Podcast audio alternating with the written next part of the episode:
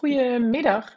Eh, ik heb vanmorgen een. eh, ik was zojuist aan het fietsen. Dat moet ik, daar moet ik mee beginnen. En toen had ik een aantal inzichten die ik heel graag met jullie wil delen. Eh, en dat had te maken met het feit dat ik had vanmorgen een, een klant van mij op de Zoom. Daar had ik een meeting mee. Ehm, en hij vroeg een aantal dingen aan mij. En daarop waren mijn antwoorden eigenlijk dusdanig simpel. Eh, dat ik die heel graag met jullie wil delen ook. Eh, tijdens het fietsen dan eh, evalueer ik eigenlijk gewoon wat ik die ochtend heb gedaan. Waar ik mee bezig ben geweest. Ehm, nou ja, ook waar ik in de toekomst naartoe wil. En wat ik allemaal nog wil veranderen. Op het moment, op dit moment, ben ik met ongelooflijk toffe projecten allemaal bezig. Heel veel projecten. Dat wil zeggen, daar lijkt het soms op. Alles bij elkaar hoort het allemaal bij elkaar en past het allemaal goed bij elkaar. Zo wordt eh, deze maand eh, mijn boek ehm, de wereld ingeslingerd. Eh, daarna ga ik het Law Magazine opstarten, het Locatie Onafhankelijk Leven Magazine. We zijn met Olijfje bezig, met onze huurcamper, met een missie. Die wordt afgebouwd en zal volgende maand beschikbaar zijn om te gaan huren. En daarmee bij te dragen aan een prachtige missie. Ehm, ik ben zelf in een, eh, een eh, heavy coachingstraject met mijn eigen business coach om eh, mijn hele business naar het next level te brengen en voor te bereiden op een lange reis naar China, waar ik wat minder zou kunnen werken wellicht dan dat ik in Europa kan doen. Ehm, dus er loopt nogal het een en ander. En dan, zou, dan kom ik eigenlijk weer gelijk, wat mensen, weer gelijk bij wat ik jullie wilde mel- melden. En dat was de vraag eigenlijk van mijn klant vanmorgen. Ehm, wat moet ik doen om te groeien? Hij stelde die vraag omdat hij eh, zich realiseert, en dat had ik hem ook benadrukt, dat hij briljant is. Eh, hij heeft ongelooflijk veel kennis, is een echte expert. Het nadeel is dat hij vooralsnog zo goed als onzichtbaar is. Niet helemaal, maar wel, eh, hij is niet zichtbaar genoeg om eh, zijn briljantie en zijn expertise dusdanig groot in de wereld te zetten, eh, dat dat ook naar waarde wordt eh, gezien. Dus dat er echt de mensen die hij zou moeten willen bereiken, of moeten bereiken, moeten kunnen bereiken, die bereikt hij nog niet. Ik zeg bewust nog niet, want het enige wat hem daarin tegenhoudt, dat is eigenlijk doen. Zorgen dat hij in actie komt. Dus hij vroeg, hij stelde mij de vraag, Verlies, wat kan ik nou zelf doen? Wat kan ik nou veranderen om toch grotere stappen te maken? Om grote stappen te maken eh, in mijn business en echt eh, het neer te zetten zoals ik dat zo graag zou willen. Mijn antwoord daarop was eigenlijk alleen maar: je moet gaan doen. Je moet stoppen met jezelf ehm, tegenhouden door het nog mooier, nog beter te laten worden. Eh, het is goed genoeg. Het is meer dan goed genoeg in zijn geval. Maar grote kans dat het ook bij jou al goed genoeg is. Dat het alleen maar een kwestie is van beginnen en doen. Eh, ik moest daaraan denken terwijl ik aan het fietsen was, dat ik me realiseerde dat eh, voor mij is het inmiddels vanzelfsprekend dat als ik een doel heb, dat ik daarvoor ga doen wat ik moet doen. Eh, het doel van het fietsen is natuurlijk in eh, april eh 22 ga ik met mijn vader naar Spanje fietsen. In drie weken tijd, dat is 2100 kilometer ehm, op het fietsje. Dat is, betekent dat we gewoon drie weken lang iedere dag 100 kilometer in de beentjes gaan hebben. Daar moet ik me op voorbereiden, want ik ben niet zozeer een fietser. Dus ik moet daar een, een plan voor maken en ik moet me daarop voorbereiden. Nou zou ik natuurlijk ehm, me bezig kunnen houden met het feit dat mijn fiets niet zo heel erg goed is. Ik heb namelijk eh, gewoon een mountainbike. Die heb ik eh, ergens in Spanje gekocht. Ehm, die was, weet ik, 400, 500 euro. Dus zeker niet een eh, hele goede fiets.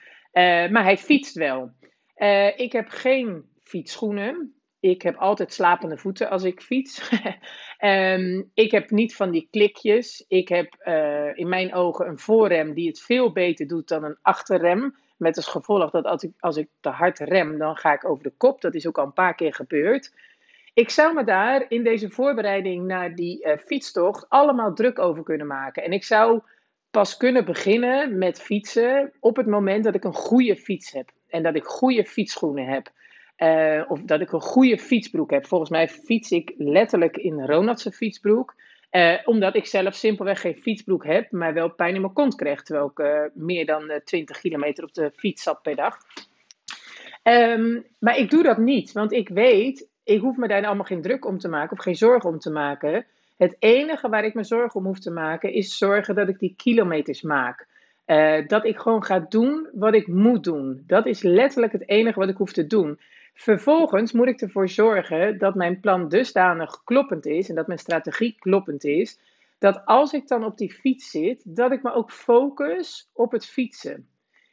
En daarmee bedoel ik dat ik me uh, richt op de beweging die ik dan maak. Dat ik alleen maar links, rechts, links, rechts, links, rechts. Dat is eigenlijk het ritme wat ik aan zou moeten houden. Ik hoef me niet, na, niet bezig te houden met de route, want op zich is dat altijd mega, mega simpele route. Ik moet zorgen dat ik gefocust aan het doen ben wat ik moet doen.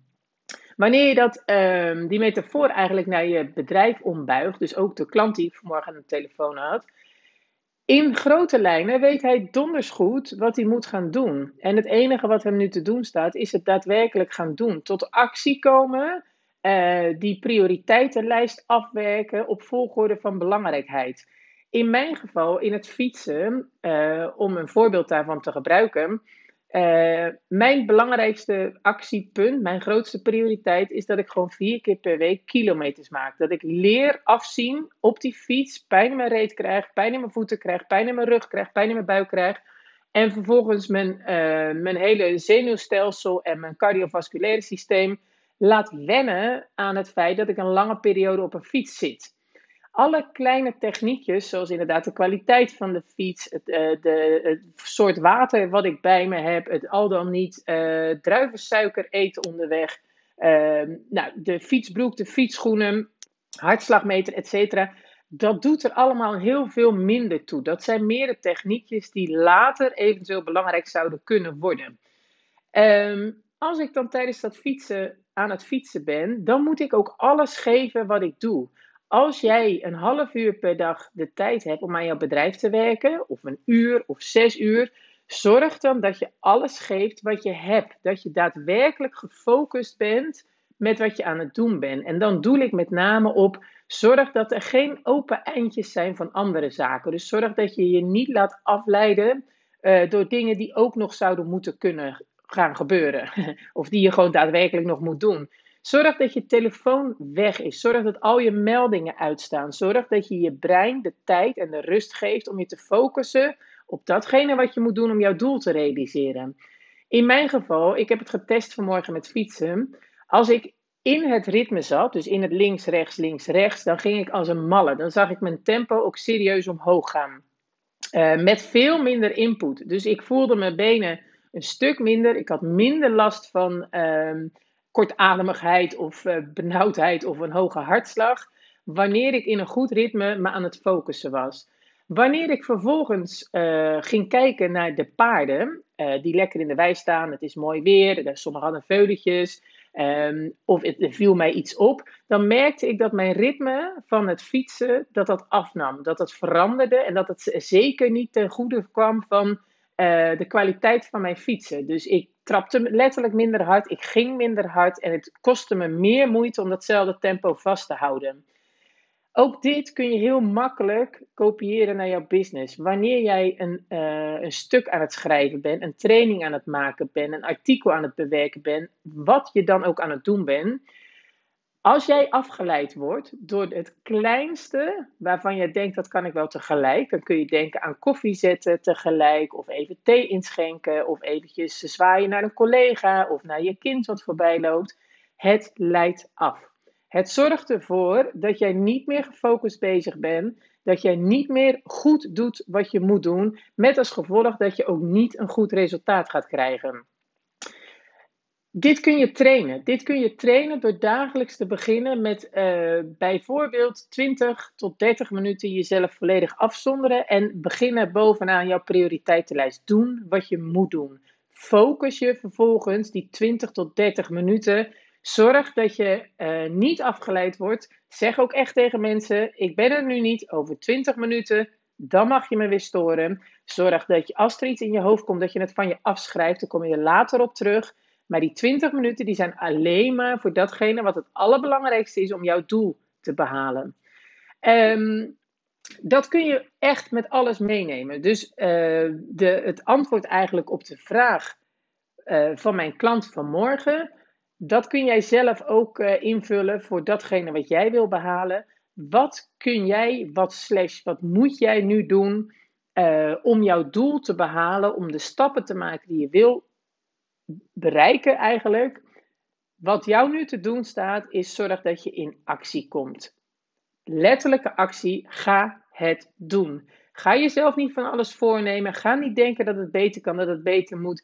Antwoorden vind je in beweging. Ga beweging. Kom in actie. Spring op die fiets. En dan maar pijn in je kont. Maar dan weet je in ieder geval, ik heb de kilometers in mijn benen. Ga ervoor. Heel veel succes.